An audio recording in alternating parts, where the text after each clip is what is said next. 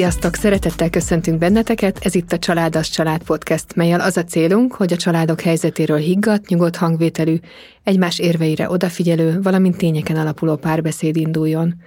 Az adásainkban itt a Partizán stúdiójában 12 családtípus dolgozunk fel, minden családmodellnek egy adást szentelve. Én Henner Éva vagyok, mentálhigiénés szakember, mediátor és képzésben lévő családterapeuta. Köszöntöm a stúdióban állandó beszélgető partneremet és kollégámat, Pál Mártont, aki a Családas Család társalapítója, családjogi aktivista, a Szivárvány Családokért Alapítvány kurátora. Szia Marci, üdvözöllek! Sziasztok! És mai vendégeinket is szeretném bemutatni. Elsősorban Faix Bruckner Csillát, aki pszichológus, családterapeuta, LMBTQ területre specializálódott, Részt vett a Szivárvány Családokért Alapítvány létrehívásában, az azonos nemű párok gyermekvállalásának segítésére törekszik. Az affirmatív pszichológia műhely keretein belül az affirmatív, azaz bármilyen identitás szabad kialakítását támogató szemléletet igyekszik népszerűsíteni Magyarországon. Köszönjük Csilla, hogy elfogadtad a meghívásunkat. Én is köszönöm a meghívásotokat. És végül, de nem utolsó sorban, Ház Sebastian pszichológus és családterapeuta, több mint 15 éve foglalkozik szexuális kisebbségekkel. Jelenleg egy norvégiai civil szervezet szakmai vezetője, ahol LMBTQ menekültek pszichoszociális és pszichoterápiás segítésével foglalkoznak. Munkája során rendszeresen találkozik bevándorlási, integrációs témákkal, párokkal és családokkal, akik ilyen témában érintettek két gyermek édesapja, párjával több mint tíz éve külföldön él. Üdvözlünk téged is, Sevi! Sziasztok, köszönöm én is a meghívást! És azt gondolom, hogy itt a bevezetőből már egyértelművé is vált, hogy a mai témánk az nem más lesz, mint a szivárvány családok családmodellje. De azt gondolom, hogy ez egy ö, olyan különlegesebb alkalom lesz, hogy ugye én is ugye szivárvány családban élek, ugye örökbe fogadtunk ö, ö, két gyermeket, és ugye te is Sebi Szivárvány családban élsz, illetve ti ketten kezdtétek el a Szivárvány családokért alapítványt is 2000 2011-ben. fogni minket, köszi 2011-ben. Szóval ez egy, egy különleges beszélgetés lesz magukra a szivárvány családokról, de én megpróbálok majd olyan kérdéseket feltenni, amik, amikkel nap mint nap, talál, nap, mint nap találkozom akár komment szekciókban, és megpróbáljunk, megpróbáljuk olyan kérdéseket is tenni, amiket lehet, hogy nem számolnak ezzel az emberek, hogy meg, meg fogunk kérdezni ebben a beszélgetésben. Sztereotípiákra gondolsz? Sztereotípiák, sztereotípiákra gondolok természetesen. Igyekszünk. Azt gondolom, hogy mielőtt belemegyünk itt a mélyébe, segítsetek nekünk egy kicsit abban, hogy aki először hall erről a fogalomról, hogy szivárvány család, mire kell, hogy gondoljon? Mit jelent tulajdonképpen a szivárvány család kifejezés? A szivárvány család az egy gyűjtőfogalom, tehát nem is egy túl egyszerű meghatározni, de nagyon röviden annyit lehet róla mondani, hogy legalább az egyik szülő valamilyen szexuális kisebbség tagja. Így nagyon röviden. De látom, hogy vártok, Igen, vártok mélyebb választ, úgyhogy bontsuk ki jobban. Igen, mert ide tartoznak azok a családok, amik mondjuk ilyen tervezett családként indulnak, szivárvány családnak, tehát mondjuk két uh, uh, valamilyen szexuális kisebbséghez tartozó ember, például két vagy több szexuális kisebbséghez tartozó ember úgy dönt, hogy akkor közösen vállalnak gyereket valamilyen családformában, akár társszülőséggel, vagy mesterséges megtermékenyítéssel. Uh, és uh, ide tartoznak azok is, akik mondjuk egy korábbi heteroszexuális kapcsolatban gyereket vállaltak, és egy ilyen úgynevezett újraalkotott családban uh, mondjuk egy másik szexuális kisebbséghez tartozó emberrel tovább nevelik a gyereket, és akkor vannak heteroszexuális szülők, uh, mondjuk meleg szülők, és egy ilyen közös mozaik családot alkotnak a gyerekeikkel. Még milyen, milyen, mód, milyen lehetőség van arra, hogy szivárvány családok szülessenek, vagy mit láttok? Nem csak Magyarországon szerintem itt azért érdemes kitekinteni, hogy Magyarországon kívül milyen lehetőség, vagy mi, módszerek? Ezek nem módszerek. Milyen lehetőségek vannak arra, hogy szivárvány családok szülessenek? Hát nagyon sokféle lehetőség van. Itt az előző mondataimból is kiderült, hogy ebbe könnyű is belekavarodni, mert annyira sokféle verzió van, ahogyan a gyerekvállalásra egyébként is sokféle verzió van. Ugye az egyik az örökbefogadás, ami ilyenkor sokaknak eszébe jut szerintem, ez Magyarországon jelenleg nem egy egyszerű kérdés, de mondjuk a világban meg egyébként uh, uh, sokszor akár egy preferált választás, ilyen lehet a mesterséges megtermékenyítésnek valamilyen verziója, ilyen lehet a dajkaanyaság, aztán ugye valamiféle társszülőségben, tehát hogy ez lehet egyedülállóként, párként, társszülőségben, több emberrel, Kicsit, szóval kicsit kérlek, hogy a társszülőséget bontsátok ki. Próbálok azoknak a fejével gondolkodni, akik nem hallottak még erről, hogy ez pontosan mit jelent. Igen, az sem egy egyszerű modell, bonyolítsuk tovább így a, a kérdéseket. A társszülőségnek az a lényege, hogy több szülő száll, abból a célból, hogy gyereket neveljenek, de nem minden szülő között van romantikus párkapcsolat. Ez egy ilyen nagyon könyvi definíció, de tényleg ezt jelenti, hogy összeállt egy leszbikus pár egy meleg párral, és ők közösen úgy döntenek, hogy közösen vállalnak gyermeket, és természetesen a, a két pár, a két, a két lány és a két fiú között van külön-külön uh, romantikus párkapcsolat, de egyébként egymással nincsenek párkapcsolatban. És ez megvan abban a formában is, hogy két lány össze egy fiúval, két fiúval össze egy lányjal, egy fiú egy lányjal, de ha egy leszbikus lány egy, egy meleg fiúval összeáll, akkor közöttük nem lesz romantikus párkapcsolat, mégis lehetnek társ szülők. De egyébként ez a modell is, hogy még tovább bonyolítjuk ezt a helyzetet, az azért az van, hogy a gyerekvállalás vagy a családalapítás mentén ezek a családformák nem különböznek a heteroszexuális családformáktól. Tehát ugyanazokat a módszereket használják a melegek is gyerekvállalásra, mint a heteroszexuális, az arány más. Igen, de azért, hogyha ebben azért nagyon komoly felkészülést igényel szerintem a a szülőktől, hogy felkészüljenek akár egy ilyen társszülőségre, hiszen itt azért rengeteg konfliktus forrás lehet. Belegondolok abba, hogy én mondjuk így, hogy egy ilyen klasszikus szivárvány, nem tudom, hogy ez a jó szó, hogy klasszikus, vagy konzervatív tervezett szivárvány, tervezett szivárvány családban nukleáris, szinte már nukleáris, leszámítva az, hogy két apuka van, de hogy nekünk is vannak konfliktusaink abban, hogy hogyan neveljük a gyereket, és hogy melyik iskolába menjen, mi az, amit megengedünk, mi az, amit nem, de hogyha ez, ez még több ember között osztik meg még úgy is esetleg, hogy nem egy háztartásban élnek, mert hogy azt is, mert gondolom a társszülősség az nem feltétlenül jelent azt, hogy ők ezt, sőt, a legtöbb esetben valószínűleg nincsenek egy háztartásban, hogy ez mennyi konfliktus helyzetet generálhat, vagy van-e bármi olyan, ami, és ez hogy hat ki a, a gyerekre, hiszen itt a gyerek talán a legfontosabb um, um, um, olyan közös metszet, ami az ő jóléte talán a legfontosabb ebben. Hát minden, minden gyerekvállalási módnál azért az jellemző, hogy, hogy vannak pro és kontra érvek, amiket végig kell gondolni mondjuk egy adott most mondjunk egy példát, egy adott párnak végig gondolják, hogy, hogy mi az, ami nekik a legjobban megfelelne, mik azok a, a nehézségek, és mik azok az előnyök, amik a számukra, a nehézségek, amik kezelhetőek, az előnyök, amik meg a számukra a legfontosabbak. És mondjuk egy társszülőségnél, ott, ott nyilván pont, amit mondasz, a sok egyeztetés, az lehet egy nehézség. Ugyanakkor egyébként lehet benne előny is, hiszen több felől jönnek impulzusok, több, több ember gazdagíthatja úgymond a gyereknek az életét. Szóval igen, társszülőségben nagyjából ez.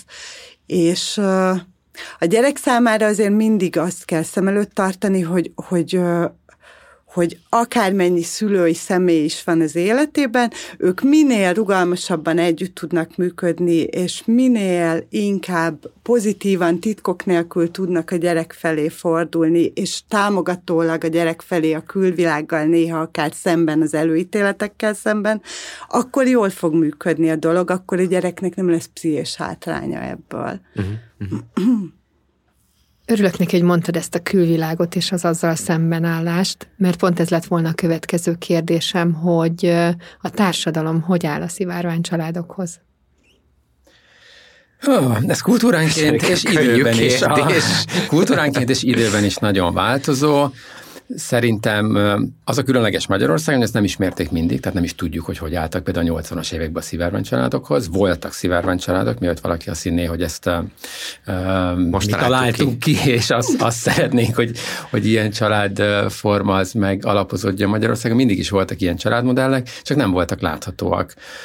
És én azt gondolom, hogy az elmúlt mondjuk 10-15 évnek a mérései, azok egyértelműen azt mutatják, hogy az elfogadottsága ezeknek a családoknak nő, viszont az is látható a kutatásokból, hogy polarizálódik a társadalom, amikor körülbelül annyit jelent, hogy ha mondjuk a 90-es években senki nem foglal, vagy az emberek nagy része nem foglalkozott ezzel a kérdéssel, nem foglalt állást, hogy ezt én elfogadom, vagy nem fogadom el, a 2000-es, 2010-es évek azért azt hozta, hogy egyre többet beszélünk erről, egyre jobban láthatóak ezek a családok, és ahogyan a politika beszállt ebbe a e, témába, az is látszik, hogy körülbelül egy rákényszeríti az embereket, hogy érték válasszanak, hogy ezt elfogadjuk, vagy ne, és ez a polarizáció látszódik.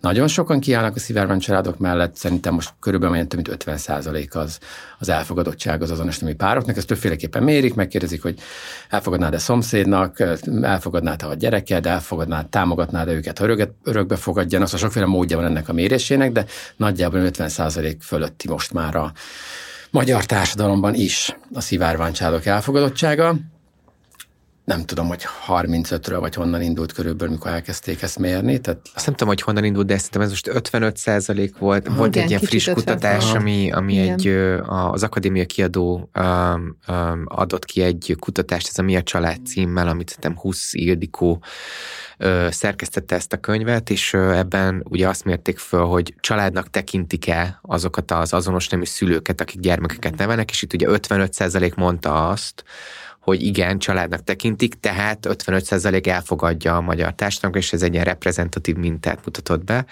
Valaki ezt úgy hozta le, hogy ez egy alacsony szám. Én azt gondolom, hogy ez nem egy rossz szám, az 55 százalék, tehát hogy ez mindig a társadalomnak a nagyobbik fele. Um, de az biztos, hogy ezzel kapcsolatban még pár évvel ezelőtt szerintem senki nem tudta, mi az, hogy szivárvány családok, tehát hogy ez azért berobbant a köztudatba talán pár évvel ezelőtt a család kampányal is. Igen. És így van, hogy ahogy berobbant, úgy nőtt meg azoknak is a száma, akik, akik nyíltan elutasítják. Így van, de ahogy mondod, az 55 százalék szerintem az nem egy rossz arány egyébként, szóval a nyugati társadalmakban sem 100 százalék a különféle családmodellek. Azt hiszem, hogy a nukleáris családok elfogadottsága sem 100 százalékos Magyarországon. Magyarországon tehát, 96 százalék. Na, tehát, hogy, hogy mindig találunk olyan családot, amit nem szabad elfogadni.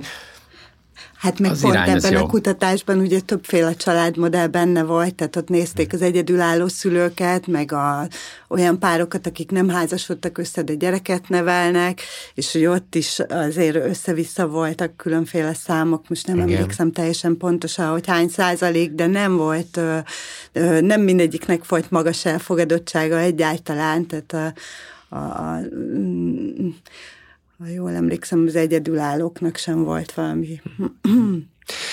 Nekem most egy ilyen provokatív kérdés, hogy miért küzdenek annyira a szivárvány családok, hogy el legyenek fogadva szerintetek? Tehát, hogy itt mi a, mi a motiváció abban, hogy, hogy akár ilyen hangosan beszélünk, én most ezt kicsit úgy több számon beszélek, de miért beszélünk erről ennyit, vagy miért találjuk ezt, miért akarjuk annyira bebizonyítani, hogy, hogy a szivárvány családok is családok, hogy ez miért fontos szerintetek? Szerintem itt fontos két részre bontani az elfogadottságot. Az egyik az a társadalmi elfogadottság, a másik pedig a jogi elfogadottság. És amikor azt mondjuk, hogy a szivárványcsaládok küzdenek, akkor Persze a társadalmi elfogadottságért is, de azért a jogi elfogadatlanságnak nagyon súlyos következményei tudnak lenni a családra vonatkozóan, és amikor a jog kimondja, vagy az alkotmány kimondja, vagy a, a különféle családjogi törvények alváltozatai, amik a iskolába íratást, az útlevél kiváltást, és nem tudom mit szabályoznak, azok úgy határoznak, hogy a, a család az apa és anya, vagy a család az egy vér szerinti leszármazási rend csak, az, azt az, azok az emberek a bőrükön érzik, amikor kórházba kell menni, akkor szoronganak, amikor a gyereket be kell iratni, szoronganak, amikor útlevelet vagy lakcímet kell ki, útlevelet kiváltani, lakcímet regisztrálni vagy cserélni kell, akkor az emberek ettől, ettől ta, joggal tarthatnak, hogy mi várja majd őket a jogi egyenlőtlenség mentén. És akkor Emellett még van az is, hogy a társadalmi elfogadottság sem adott, ami szintén napi szinten okozhat problémákat vagy nehézségeket a család életében.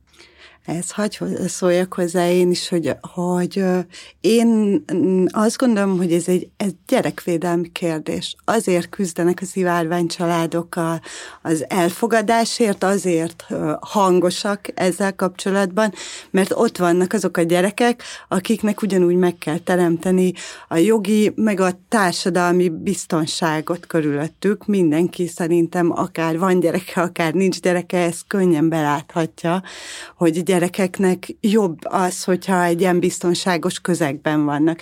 És akkor itt ugye lehetne baromi provokatívan azt mondani, hogy minek akarnak a Így van. melegek Igen. ugye egyáltalán gyereket. Egyrészt szerintem ez végtelenül messzire vezetne, mert akkor minek akar gyereket az, akinek nem lehet természetes úton mondjuk, tehát akkor minek van egyáltalán a reprodukciós tudomány, meg minek akar gyereket, akkor az, aki egyedülálló, vagy nem tudom, szóval, hogy ezek szerint akkor csak azoknak lehetne gyereke, akik nem tudom, a normatívának a legmagasabb szintjén állnak, és abba beleférnek abba a szűk dobozba, és mondjuk csak addig nevelhessék őket, ameddig beleférnek abba a szűk dobozba. Szóval... Hmm. Egyébként ami, amiket mondasz, Csilla, az teljes mértékben egyetértek, viszont a másik oldalról, meg ugye nagyon sokan mondják azt, hogy a szivárvány egy, olyan sztereotípiákkal nézünk szembe, hogy a szivárvány családokban felnövő gyerekek milyen mintákat látnak otthon, tehát nagy valószínűséggel ők is melegek, vagy, vagy, vagy valamilyen LMBTQ kisebbséghez fognak tartozni. Ez az egyik leginkább ilyen sztereotíp hozzáállás, vagy, vagy nézet. A másik az, amin egyébként én szoktam személyesen is elszörnyűködni, hogy mit fog kapni az a gyerek, a társadalomtól, az osztálytársaitól az óvodában, ki fog elmenni helyette az anyák napjára, mit mondanak neki anyák napján, mondjuk ez a mi esetünkben, és ugye ezek a sztereotípiák jönnek, viszont hogyha lebontjuk egy kicsit milyen igazság van abban, hogyha ki, hogy, hogy egy meleg pár nevel egy gyereket, hogy az a gyerek meleg lesz, vagy sem. Van bármilyen kutatás ezzel kapcsolatban, ami ezt... Persze, szóval, hogy ez egy olyan kutatási kérdés, ami, amit nagyjából elsőként kezdtek el kutatni még sok-sok tíz évvel ezelőtt, nagyjából a 70-es években ö, kezdtek el ezzel foglalkozni ilyen vállóperes ügyekkel kapcsolatban, hogy rendben van-e az, hogyha a szexuális kisebbséghez tartozó ember is tovább neveli a gyerekét a vállás után, és ezek a kutatások rendre azt találják, hogy nincs ennek ráhatása a gyerekre, tehát mondjuk ilyen kutatás 95-ből a Pattersonéknak a kutatása, ami ezt találta, de akár utalhatunk az Amerikai Pszichológiai Társaságnak a legutóbb 2020-ban kiadott ezzel kapcsolatos állásfoglalására, ahol kifejezetten kimondják, hogy semmilyen hátrány nem éri, nem csak ebből a szempontból a gyerekeket, hanem a gyerek fejlődésében semmilyen hátrányos dolog nem fog történni attól, hogy ő egy szivárvány családban nevelkedik. A társadalom előítélete az már egy másik kérdés, hogy hogyan fog hatni. Uh-huh. Én csak Csilla gyönyörűen felvezette a tudomány oldaláról, hogy mit gondol a tudomány arról, hogy meleg lesz Én kicsit ilyen népi pszichológia oldaláról válaszolnám meg ezt nagyon egyszerűen, hogyha hogy ez azért nem működhet így, mert egyébként a melegek nagy része is heteroszexuális szülőkkel nőtt föl, és egyszerűen, ha ez ilyen mintakövetés lenne, akkor nem lennének melegek. És szerintem ez így mindenki kicsit, ha belegondol, akkor megértheti, hogy egyszerűen ez nem így működik, hogy a gyerek fölnéz, és azt, aki azonos nemük a szülei, akkor ő is az akar majd lenni. Ha, aki minket hallgat, és ezt, ezt kétli, az gondolja vissza a saját gyerekkorára, és aki heteroszexuálisként hallgat minket, hogyha neki hat évesen mondjuk fölnézett volna, és a szülei azonos neműek, akkor ő megváltoztatta volna emiatt a szexuális orientációját. Biztos vagyok benne, hogy a válasz az, hogy nem. Vannak kutatások, amik ö, ö, most már egészen hosszú távon vizsgálják nem a magyar mm, szivárványcsaládokban élő gyerekeket, mert ezt egyelőre ö, ahhoz a mintához nagyon nehéz hozzáférni, de mondjuk olyan országokban, ahol ez már régóta nagyon ö, nyíltan és láthatóan van, mint mondjuk Hollandia, ott ö, vannak ilyen hosszú távú kutatások, ahol már felnőttek a gyerekek, akiket hosszú távú kutatási elrendezésbe vizsgáltak, és ott a kutatások rendre azt találják, hogy mm, nem különböznek a legtöbb mutatóban, tehát az ilyen negatív ö, dolgokban, hogy nem tudom, ö, szerhasználati hajlandóság, vagy például akár az, hogy milyen szexuális ö, irányultságuk, ö, vagy abba, hogy milyen az iskolai előmenetelük, sőt, bizonyos kutatások azt találják, hogy jobbak ezek a gyerekek mondjuk az olyan mutatókban, mint a nyitottság, jobbak az olyan mutatókban akár, mint az iskolai előmenetel. Ez azért valószínűsíthetően nem ahhoz köthető, vagy legalábbis a kutatók azt gondolják, nem ahhoz köthető, hogy szivárvány családban nőnek fel, hanem hanem pont annak a tudatos családok. tervezésnek, meg annak, hogy azért általában, akik szivárvány családként kénytelenek ilyen tudatosan tervezni, azok magasabb, magasabb iskolai végzettséggel rendelkeznek már eleve, magasabb státusúak, és ezért aztán több erőforrást tudnak a gyerekeiknek biztosítani, és valószínűleg ez mediálja azt, hogy aztán nem tudom, jobb az előmenetele a gyerekeknek. Uh-huh, uh-huh. De azt a részét viszont még azért fontos szerintem ide tenni, hogy a, amire céloztál itt a, hogy, hogy tapasztalják ezek a gyerekek viszont azt, hogy esetleg előítéletesek feléjük.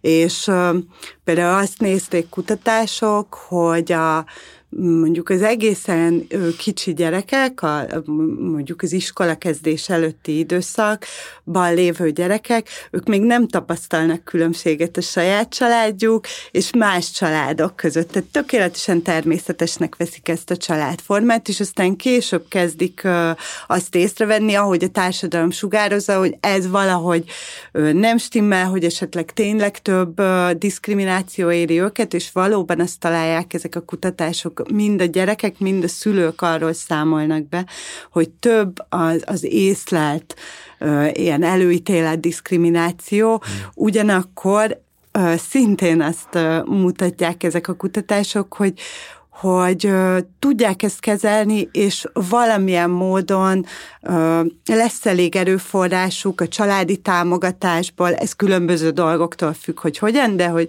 a családi támogatásból a szülőktől kapnak elég erőforrást ahhoz, hogy ezzel meg tudjanak küzdeni. Még egy kérdés fölteltek? Nyolcat is. Miért van az, hogy nekünk ugye a két, két, két gyermekünk van, és persze ez jöhet az én személyiségemből is, de hogy nekem az, hogy tartsam az iskolai határidőket, hogy a gyerek makulátlan ruhába menjen az iskolába, hogy, hogy menjünk a védőnőhöz, és nem mondjuk le, hogy, hogy, hogy a gyerekem jól teljesítsenek, és hogy, hogy mindig van egy ilyen megfelelésig, hogy ott legyünk a szülői értekezleteken, és arról se késsünk el, hanem hogy még öt perccel előtte, és hogy jó kapcsolatom legyen a pedagógusokkal, hogy ez, ez, ezen egyre inkább elkezdtem gondolkozni, hogy miért érzem azt, hogy erre, nekem erre különösen jól kell teljesítenem, hogy ennek mi, a, mi az oka, mint szivárvány család.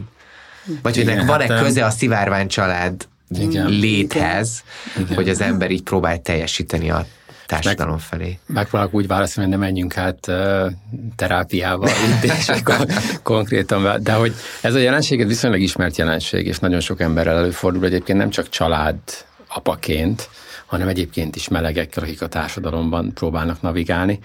Ez hívja ugye a pszichológiai kisebbségi stressz, ami körülbelül arról szól, hogy van rajtunk egyfajta nyomás arra, hogy mint a kisebbségi csoporttagja, bármi, amit mi csinálunk, azt a csoport láthatósága vagy láthatatlansága miatt kicsit azt érezzük, hogy bármi, amit mi teszünk, azt majd azonosítják a csoporttal. És ez van rajtunk egy nyomás arra, hogy megfeleljünk, hogy úgy azt mutassuk, hogy már pedig a melegek azok nem késnek, már pedig a melegek azok a gyerekei jó ruhába járnak.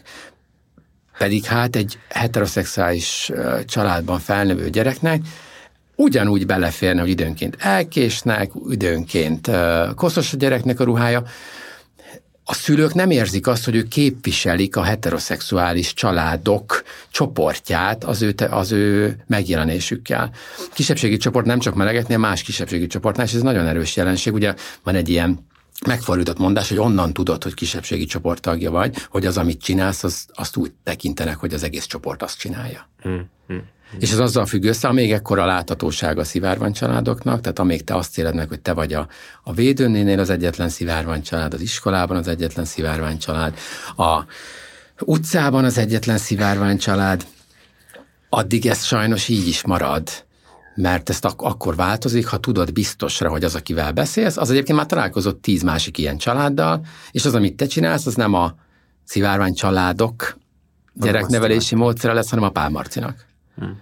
És akkor sokkal könnyebben be tudod vállalni, hogy jó, hát az én gyerekem az most nem a legtisztább, legfrissebben vasalt ruhájába fog menni, mert ma nem volt rá időnk. Egyébként ez tök, tök, tök ér, vagy nagyon érdekes, hogy, hogy én ugye a, a gyerekeim az, hogy ők majd mik lesznek, hogyha felnőnek, meg, meg hogy kit fognak szeretni, az mi esetünkben, hál' Istennek ez teljesen mindegy lesz. De én tökre félek attól, hogy mi van, hogyha az egyik gyerekem mondjuk az azonos nemű tehát mondjuk meleg lesz belőle valamilyen formában, és akkor én mit fogok mondani? Hogy, hogy, hogy ez sose fogom lemosni, azt, lemosni magamról, hogy azért lett meleg a gyerek, mert egyébként melegek a szülei. Tehát, hogy ez ilyen tök érdekes, hogy, hogy ezen is szoktam gondolkodni, hogy persze, hogy az én gyerekem megélheti majd, és hogy én nem fogom őt soha elítélni emiatt, de másik oldalról meg próbálom nem rányomni azt, hogy de hát kisem, te a lányokat szeres, majd mindenképpen.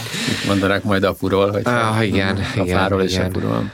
Igen, szóval pont ez a fajta gondolkodás. Szerintem szuper, hogy ilyeneken gondolkozol, mert mert ebben lesz egy ilyen önmagadra nézés, nézés egy önreflektivitás, amiért uh, dolgozni fogsz magadban arra, hogy, hogy úgymond megszülj egy választ erre a kérdésre, és hogy jobban legyél ezzel az egész helyzettel. Mert igazából egy gyereknek az fog számítani, hogy, hogy te egy, egy önazonos oké okay érzést tudjál érezni azzal, hogy, hogy nem az számít, hogy a társadalom mit gondol rólunk, persze Igen. számít, szóval nem úgy kell ezt elképzelni, mint egy ilyen rózsaszín felőbe, hogy jaj, egyik fülemen be, a másikon ki, persze számít, tudok róla, hogy számít nekem, de kibírom, kibírom azt, hogy így néznek rám, mert én tudom, van egy elég erős önbecsülésem ahhoz, hogy tudjam, hogy nem baj, én jó szülő voltam, nem attól leszek jó szülő, hogy a gyerekem meleg lesz, vagy nem lesz meleg, mm. hiszen nincs ezzel semmi baj, nem tudom, de azért azt gondolom, amennyire téged ismerlek, hogy nem vagy nagyon boldogtalan az életedben, szóval nagyjából azért elégedett vagy azzal, ami, ami van. Ami szerintem épp elég jó dolog ahhoz, hmm. hogy, hogy azt mondhassuk, hogy nem a, nem tudom, a melegséget határozza meg, hogy képes leszel egy boldog életet élni, vagy nem leszel képes egy boldog életet élni, és ez valószínűleg a gyerekeid esetében is így lesz. De ezzel meg kell küzdeni, ezzel a fajta társadalmi ilyen negatív előítélettel, előítélettel, amit óhatatlanul belsővé tesz mindenki, aki felé ilyen előítélet irányul, szóval ez nem valami, nem tudom, gyengeség, hanem ez egy teljesen természetes folyamat. Szeretünk megfelelni a világban az elvárásoknak, mert a, társas lények vagyunk, másoktól függünk. Uh-huh. És muszáj ezt elmondani egyébként, hogy a szivárvány családokban is vannak meleg gyerekek, tehát hogy azért ez, ne, ez a, társa, Persze, a társadalomban hát mindenhol, mindenhol 5 és 20 százalék között van azoknak a száma, akik valahol a szexuális kisebbség ne, nem 100 százalékban heteroszexuális uh, spektrumán helyezik el magukat, ez lehet bármi a biszexuális, pánszexuális, uh, nem, nem teljesen heteroszexuális, nagyon homosz, tehát a minden lehet, mindenféle címke lehet, ezt a legfrissebb kutatások kb. olyan az E-generációban már ilyen 15-20 százalék körülre mérik, akik nem teljesen heteroszexuálisnak öndefiniálják magukat. Úgyhogy hát egy a hathoz kb. így az esély annak, hogy egy, hogy egy gyerek később nem az lesz, és ez előfordul ugyanúgy heteroszexuális. Ugyanúgy. Lehet, hogy azt egyébként fontos elmondani itt, a, kicsit visszautalva Csillára, egy korábbi kutatásra, hogy egyébként egy minimálisan, például, hogyha a kontrollcsoportban 6% a heteroszexuális szülők gyermekeinek, a meleg gyerekeinek a száma, akkor ez egyébként a meleg családokban 7. Tehát, hogy van egy minimális különbség, de ezt a kutatók mindig úgy magyarázzák, hogy ez amiatt van, mert hogy nyitottabb, így van. Az, az, az a szülő, aki maga is ehhez a csoporthoz tartozik, azt azért a gyerek, amikor felnő, akkor nagyon jól tudja, hogy oké, okay, ha én egyébként majd a normatörésemet pont emelkel körül fogom tematizálni, és nem leszek teljesen heteroszexuális, ezt nyugodtan föl tudom mm. vállalni. A heteroszexuális családokban is nőnek föl ilyen gyerekek, de nem mindenki meri bevállalni. Nagyon, ott nagy a azoknak a száma, akik ott, ott nagy azoknak a száma, akik egyébként nem, nem merik fölvállalni egy ilyen kutatásban, hogy ők, ők egyébként melegek. Nekem még azt jutott eszembe, itt néhány mondattal ezelőtt mondtad, hogy miért olyan hangosak a szivárvány családok, hogy ezzel szembeállítva sokszor ugye arról beszélünk, hogy ezek a családok félig rejtőzködve vagy rejtőzködve élnek. Mennyire nehéz szivárvány szülőnek lenni? Erről meséljetek nekünk egy kicsit.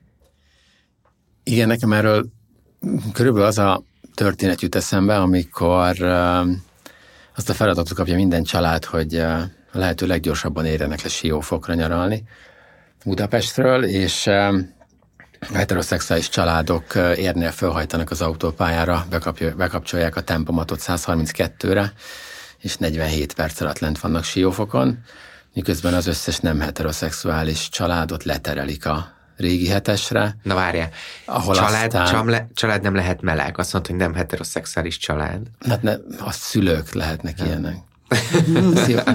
De arra, arra gondoltam, ezt azért akartam így megfogalmazni, hogy nem csak a szivárvány családokra gondolok. Ugye ez a podcast sorozat pont arról szól, hogy kicsit tekintsük már ki a társadalomra, és hmm. nézzük meg, hogy milyen családformák vannak, és én tényleg váltik hiszem, hogy ez nem csak a szivárvány családoknak az ügye. Tehát az, aki a, nem fér bele ebbe a nagyon szűkre szabott nukleáris család normába, azt mind érnél, ahogy visszatérve a hasonlathoz, érnél mehetnek le a régi hetesre, és akkor megállhatnak minden faluba a piros lámpánál, kerülgethetik a kivilágítatlan bicikliseket, átengedhetik a zebránál a gyalogosokat. Megállítja őket a rendőr. Megállítja őket a rendőr, vehetik be a kanyart, és, és a végén majd eredményt hirdetünk, hogy kiért le hamarabb siófokra. Hmm. Mert ugye rengeteg olyan extra társadalmilag és a jogilag beépített nehézség van ezeknek a családoknak az életében, amit meg kell. Akár a gyerekvállalásról beszélgettünk az előbb, maga a gyerekvállalás is egy ilyen nehézség, de hát egyébként, amit te mondasz, az iskolába járása, a gyereknevelés az is egyfajta többletteher, egyfajta többlet nehézség, amitől, Évi a kérdésedre válaszolva, amitől ezeknek a szülőknek azért mégis van egy többletterhe. De mondom, ez nem csak a szivárványságok sajátja, hanem gyakorlatilag mindenki, aki nem fér be a skatujába tökéletes mint a család skatujájába. Igen, szóval ott kezdődik az egész, hogy, hogy hogyha nem férsz bele ebbe a skatujába, akkor folyamatosan ö, szembesülsz azzal, hogy, hogy edukálnod kell a környezetet, hogy újra meg újra el kell magyaráznod, hogy ez nálatok hogy van, vagy a ti akár egészen ilyen intim választásaitok, hogy lett ez a gyerek? azok hogyan lesznek, tehát itt tényleg ö, ö, Sebastianhez tudnék úgy kapcsolódni, hogy ö, hogy nekünk például mesterséges megtermékenyítéssel született gyerekünk, én cisheteroszexuális ember vagyok, de, de a mi, mi családunk az, az úgy alakult, hogy hogy úgy, úgy tudtunk gyereket vállalni, hogy mesterséges megtermékenyítéssel, és ebbe, ebben kapcsolatban is nagyon sokat kellett azért akár a családnak is néhány dolgot magyarázni, de hogy a környezetnek is azért elég sok munka van benne, és ez még egy olyan dolog, ami azért mégiscsak ismertebb Magyarországon. Lehet, hogy ez csak az én pozitív pszichológia alapú veszőparipám, de azt gondolom, hogy annak a régi hetesnek vannak erőforrásai is. Milyen erőforrásokat hordoznak ezek a családok vagy szülők? Biztonságosabb, mert nem jönnek beléd hátulról, és emiatt nem, nem lesz három órás sor és dugó. ha, ha már így, ha muszáj ennél a képnél maradni, akkor az Nekem azt ez mondom, annyira hogy, tetszik. Hogy biztonságosan. Azért van, tehát rengeteg erőforrás van ezekben a családokban. Ugye megint visszatérek arra, hogy ez nem csak a szivárványcsaládok sajátja, tehát azok a családok, akik egy kicsit nehezebb pályán mozognak, azokban ott általában ahhoz, hogy ezeket a problémákat, nehézségeket meg tudják oldani, többet kell a szülőknek kommunikálni, nyíltabbnak kell lenni a gyerekkel, nem lehetnek család, vagy kevesebb a családi titok, és így tovább, és így tovább. Ez mind ilyen belső erőforrása lesz a családnak. Ugye minden megoldott probléma az egyfajta plusz arra, hogy majd egy következő problémát könnyebben le tudok, le tudok küzdeni. De ezek a családok azért így megtesztelhetik ezt a fajta képességüket, hogy mennyire állnak el, mennyire tudnak problémákat megoldani, mi az, ami segít nekik, milyen stratégiáik vannak, akár egyéni, akár családi szinten. És ez hosszú távon bizony erőforrás lehet. So, sokaknak ismerős szerintem az a fogalom, hogy elég jó szülőség, ami egy Winnicott nevezetű szerzőnek volt eredetileg a fogalma, és tulajdonképpen arról beszélt, az alól szabadította fel akkoriban a szülőket, hogy nem kell tökéletes szülőnek lenni, hanem elég, úgymond elég jónak lenni. És ezzel pont arra hívta fel a figyelmet, hogy nem is lehet, de nem is szükséges és nem is jó tökéletesnek lenni, mert egyszerűen a világ nem így működik. Szóval ez nem egy reális dolog, hogy majd minden simán fog menni az életben. Szülessél akár egy teljesen heteroszexuális, nem tudom, magas jövedelmű, iskolázott, nem tudom milyen családba, akik semmilyen etnikumhoz nem tartoznak, ciszneműek, stb., akkor is lesznek olyan nehézségek, amikkel találkozol majd az életben.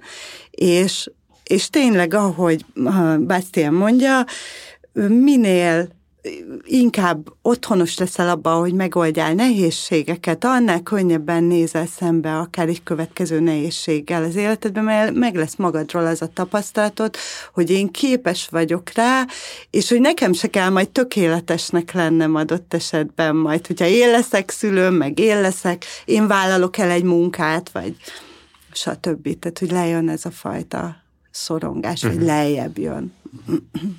És ehhez, amit a Csilla mond, ehhez még az is kapcsolódik, hogy egyébként melegként, mire valaki gyereket vállal, addigra azért a melegségével is már nagyon megküzdött, és ott tudjuk az affirmatív pszichológiában, hogy az a fajta út, amit az ember a saját önelfogadásában bejár, az rengeteg erőforrással jár.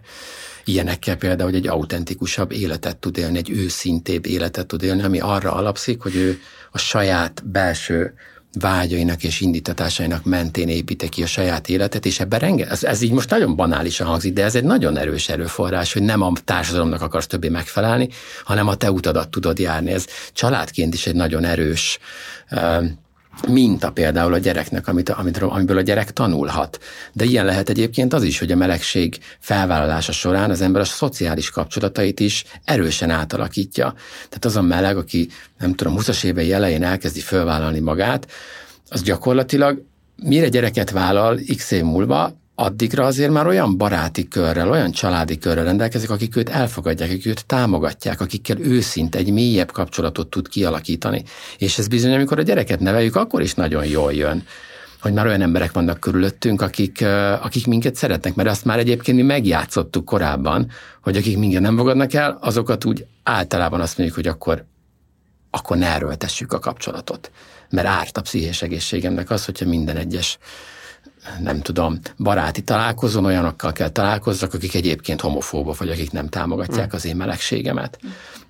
Szóval ebben rengeteg rengeteg, rengeteg, rengeteg pozitív, pozitív erő van, és azért a, még egy utolsó gondolat erről, hogy melegként egyébként még lehetősége van szerintem nagyon sokszor az embernek abban navigálni, hogy milyen csoportokba vagyok, vállalom fel a melegségem, és milyen csoport, mondjuk a munkahelyen nem vállalom föl, a baráti körömbe fölvállalom, a család bizonyos részébe fölvállalom, de már a nagyobb családban esetleg nem vállalom föl. Szivárvány családként ez már nem működik. a szivárvány családban nagyon nagy nyitottság, mert hát a gyerek előtt már ott, ott már nincs titok, tehát ott már az ember, amikor elmegy iskolába, és két apukája van a gyereknek, és mind a kettő jár érte, ott már azért a családok nagy része nem ezen a sávon mozog, hogy akkor majd én bizonyos körökben nyitott felvállom a melegségemet, bizonyos körökben pedig nem. Azt gondolom, a gyereknek se lenne túl jó, hogyha valaki ezt így nem vállalná Abszolút fel. így van, abszolút így van. Ezt mm. így is kezdett szerintem Csilla, ah, az igen. őszintesség, a titok, Igen, a, a, a titkolózás az, az egyébként is, tehát az, az, az teljesen egyértelmű, meg nagyon sok területen vizsgálták a pont a családterápiák kapcsán, hogy, hogy a családi titok az nem teszi jót a lelki egészségünknek, szóval jobb, hogyha nyíltan vannak a dolgok. De mondjuk tényleg, hogyha mondjuk egy tervezett szivárvány családot nézünk, ahol mondjuk kisgyerekes élettel kezdünk, akkor hát a kisgyerek az egy őszinte ember uh-huh. általában, tehát hogy ott nem, nem baromira nem is szerencsés, de, de nem is nagyon lehet gátat szabni annak, hogy ő mondjuk azt mondja, hogy igen, hát nekem két apukám van, vagy hát két én ezt megtapasztaltam van. ilyen random helyzetekben, Andris közli valaki, neki egyébként két apukája van. Igen. Igen. De egyébként itt még azért visszakötnék arra, hogy például ebben is lehet egy nagyon nagy erőforrás, hogy ö, ugye mondjuk két azonos nemű szülőnél mm, ezek az ilyen, ezek a gender sztereotípiák, hogy akkor most ki legyen az, aki főz, ki legyen, aki a házi munkát csinálja, ki legyen, aki a több pénzt keresi, ki legyen, aki mondjuk gyesre megy, az nem annyira adott ilyen sztereotípiák szintjén, és ezért sokkal jobban ott lehet, és ezt vizsgálták is, ezt kimutatták kutatások, hogy tényleg sokkal rugalmasabbak ezek a szerepleosztások. Kicsit több energiát is igényel ezeknek a megdolgozása, tehát ezt is kutatták, hogy azért több konfliktuson kell adott esetben végigmenni kezdetben, viszont utána nagyobb elégedettség tud kibontakozni ebből, hogy tényleg mindenki jobban azt a szerepet vállalja, és abba áll bele, ami neki jobban fekszik. És ezt látja a gyerek is, hogy nem a nemem szerint van meghatározva az, hogy én most mire leszek képes. Én most például kisbabával vagyok otthon, és olvasom neki ezeket a régi mondókákat, meg verseket. Nézem, hogy így a Vörös Sándor versekben is micsoda nemi sztereotípiák rohanják meg a kislányomat, és hát nem szeretném, úgyhogy néhány helyen így kiavítgatom, hogy mit tanítok neki arról, hogy kik azok, akik plegykálnak, hogy Juli néni, Kati néni, meg Szóval, hogy ezeket a fajta sztereotípiákat, ezeket ezeket rögtön a gyerekek úgy abba születnek bele, hogy felül, felülvizsgálják, hogy nem az az adott, hogy hogyha neked van egy adott nemed, akkor meg is van határozva, hogy mik a lehetőségeid a továbbiakban, meg hogy akkor te mosogatsz-e vajon, vagy, vagy neked kell sok pénzt keresni. Hm. Ha már sztereotípiákat említettél, mi a helyzet azzal, hogy amikor azt mondják, hogy az anya szerep és az apa szerep, és azt hol látja a gyerek, és kinél, és hogyan, és aztán később benne ez hogy csapódik le. Igen, van erre egy rövid válasz, ami körülbelül úgy hangzik, hogy egyik gyerek sem vákumban nő föl, és emiatt mind a női szerepekkel, mind a férfi szerepekkel találkozik, hanem a saját szülei kapcsán, akkor találkozik majd az óvodában, az óvónővel, az iskolában a tanárbácsival, a, nem tudom, ha edzésre jár, akkor az edzővel, és itt lehetne sorolni, de akár családtagokat is lehet sorolni, nagybácsi, nagynéni, nagymama, nagypapa, mindenféle szerepmodellt a gyerek majd láthat.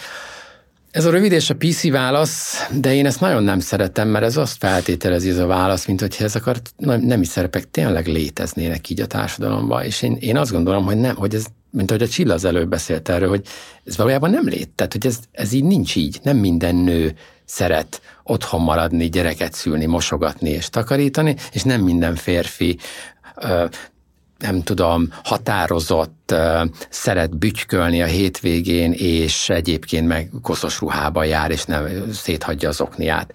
Egyszerűen ez nem így, nem így működik.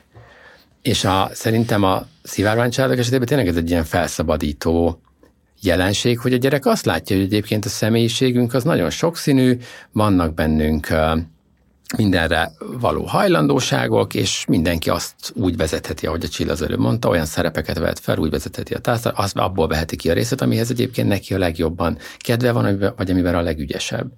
És szerintem ez a gyereknek is felszabadít. Minden, ami, minden olyan, ami ezektől a nagyon szigorú normáktól távolít, és minden, ami ezektől a nagyon szigorú előírő normáktól um, lehetőséget ad, hogy átgondoljam, mert aztán visszatérhet a gyerek rá, hogy azt mondja, hogy ne, ő abban egyébként ő pont olyan szeretne lenni. Ez tök oké. Okay. De jó látni, hogy egyébként nem muszáj. És a szüleimen azt láttam, hogy ők is ezt így meg tudták dolgozni, és ők más, egy vegyes szerepmodellt vettek föl. És aztán a gyerek majd eldönt, hogy mi az, ami neki jó. De, ez, de minden esetre a döntést megelőz egy, egy ilyen felszabadulás érzés.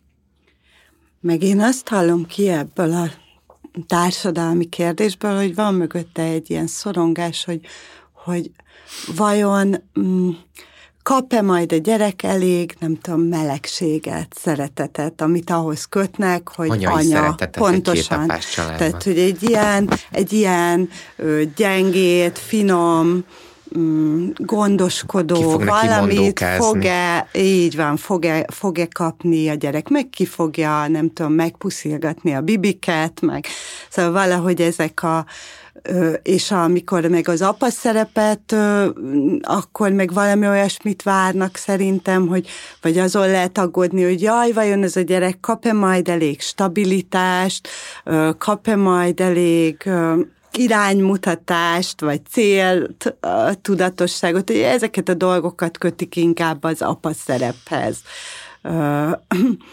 vagy, vagy lesz-e valaki, aki nem tudom, majd elviszi foci meccsre, vagy, vagy lesz-e valaki, aki majd nem esik kétségbe, hogyha az orvosnál az oltás jön, hanem majd fogja a kezét, és azt mondja, hogy nem kell félned, itt vagyok, és akkor lesz-e majd valaki az úgynevezett anyaszerep, aki meg majd a könnyeivel öntözi, és megpuszilgatja, és megölelgeti utána.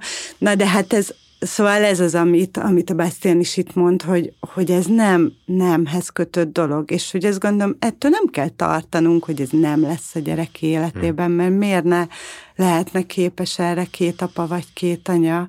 Igen, ez tök érdekes, mert például mi esetünkben... Ember, igen, hogy, a, hogy a mi esetünkben én focizik az Andrissal, meg én ö, ö, velem szeret birkózni, meg hülyéskedni, tehát hogy hozom ezeket az apa szerepeket. A, az Ádám nálunk a gyengédebb, de mint az orvosnál, meg én vagyok az, aki így nem bírja, tehát hogy így, hogy, így, hogy így elmenekül a helyzetből, és az Ádám szedi ott így össze magát, és ő így nagyon, nagyon határozottan fókuszál a gyerekekre, még én meg nehezen bírom azt, amikor oltást kapnak, vagy éppen megvizsgálják őket, hogy valami, és mondjuk, hogy sírnak. Tehát, hogy igen, hogy ez nálunk így keverednek ezek a dolgok. És azt gondolom, teljesen normális, igen. Így van, tehát hogy én azt gondolom, hogy azért az nagyon ritka az a család, ahol ez ilyen, nem tudom, elvágólag pont úgy néz ki, ahogy nem tudom, hmm. sztereotípiák szerint ennek ki kéne néznie.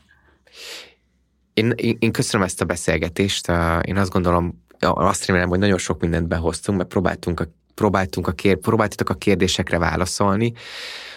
Én azt gondolom, hogy ez egy ilyen nagyon hosszú út lesz még a szivárvány családoknak Magyarországon, hogy, hogy ez az 55 százalék az inkább 80-85 százalék legyen. Reméljük, hogy, sőt nem reméljük, én biztos vagyok benne, hogy ez egyszer el fog jönni. A kérdés az, hogy mikor. Minél előbb, remélem, hiszen akkor a mi gyerekeink is majd úgy nőnek fel, hogy, hogy hétköznapi lesz az, hogy ők, nekik két apukájuk vagy két anyukájuk van, és hogy, hogy és teljes jogegyenlőségben is lesznek, talán ez az egyik legfontosabb dolog. De mindenképpen az a beszélgetés, amit, amit itt elkezdtünk a család kapcsán pár évvel ezelőtt, azt, azt szeretnénk folytatni, és egyébként erre jó is majd az a kártya, amiben egyébként külön foglalkozunk a szivárvány családokkal, és azért ott én azt gondolom, hogy ha valaki hazaviszi ezt a kártyát, akkor lehetnek izgalmas beszélgetések